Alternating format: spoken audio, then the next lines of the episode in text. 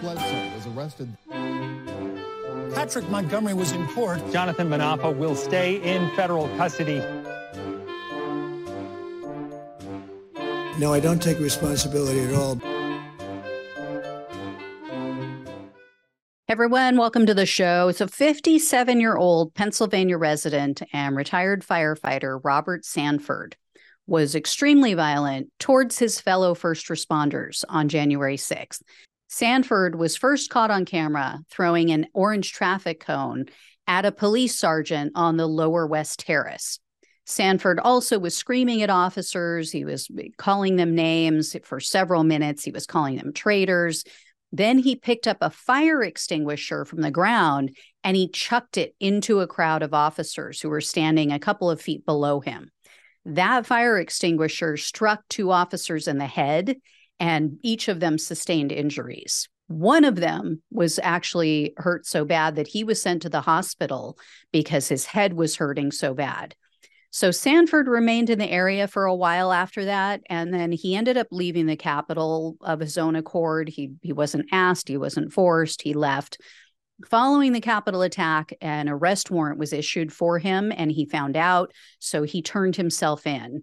So Sanford was arrested on January 14th of 2021, and he was charged with civil disorder, assaulting officers, entering restricted grounds with a deadly or dangerous weapon, disorderly conduct on restricted grounds, physical violence on restricted grounds, and parading or demonstrating at a Capitol. In September of 2022, Sanford pleaded guilty to one count of assaulting officers with a dangerous weapon. So he was facing up to 20 years in prison, three years of probation, and 250,000 in fines. However, as typical, the government requested only 71 months in prison, three years of probation, and restitution to be determined. At the sentencing hearing, Sanford apologized to the officers that he assaulted, and he told the judge, quote, mob mentality is real, and I got caught up in it. Sanford also said that he was embarrassed, ashamed, and disgusted by his own behavior. And this one I've never heard. This one's new for me. Um, Sanford actually sought the help of a cult deprogramming expert to try to help him figure out how he fell for Donald Trump's lies about the election. And in a sentencing memo to the court, his attorney told the judge, quote, during this process, Mr. Sanford was confronted with facts about the stolen election conspiracy theory, among others, and how psychological manipulation is used to indoctrinate the followers of a conspiracy.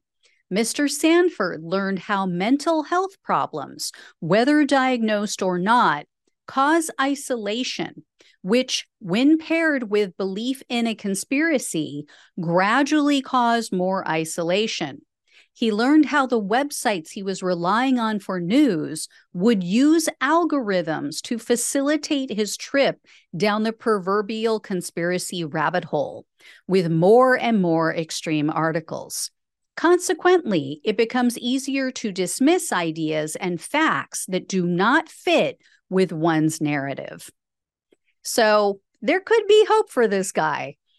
I was thinking too, this should be mandatory for every single sentence handed down for a January 6th defendant, this should be mandatory. Uh, I don't know how, you know, constitutionally sound that is, if that's legal, I don't know. But if they can order them to get mental health treatment, wouldn't this count as mental health treatment? I think I think that they should. Anyway, um, Sergeant Aquilino Gonell attended the hearing and he provided an impact statement, uh, victim impact statement, because he was struck by the traffic cone that Sanford threw.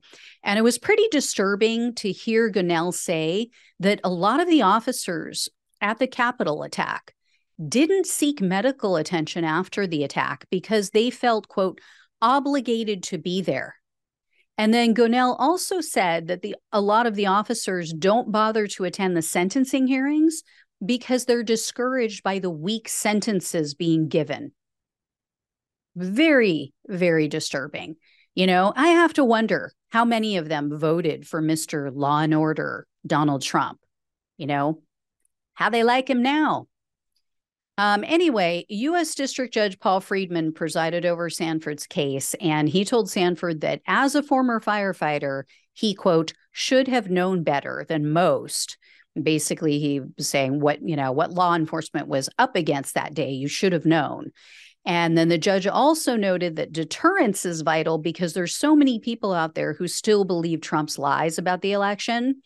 And then he pointed out that, quote, not many of them showed up for Trump's arraignment. so, when all was said and done, uh, Sanford was sentenced to 52 months in prison, three years of probation, and $5,798 in restitution. 3798 is to be paid to an officer who was injured by him throwing that fire extinguisher at him so it's to cover his med- medical expenses and then 2000 will be given to the architect of the capitol to cover the cost of damage to the building to the grounds. So i have to give credit where credit is due. I have to give sanford credit for seeking out and taking part in that deprogramming treatment. You know because of that i think this sentence was fair in this case. And as i mentioned that should be mandatory all of these MAGA cult members who took part in the attack on the Capitol should be required to go through this cult deprogramming. But for being sucked in by the lies, they wouldn't have been there. I know it's kind of like, you know, with an alcoholic or a drug addict, they have to be ready to get help. They have to be, you know, willing participants. They have to want to get better. And most of them don't even know just as with alcoholics and drug addicts, that they have a problem.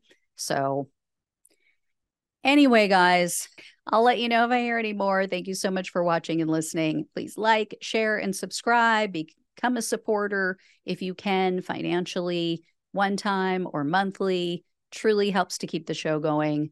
Take care. Love you all, and I'll talk with you soon.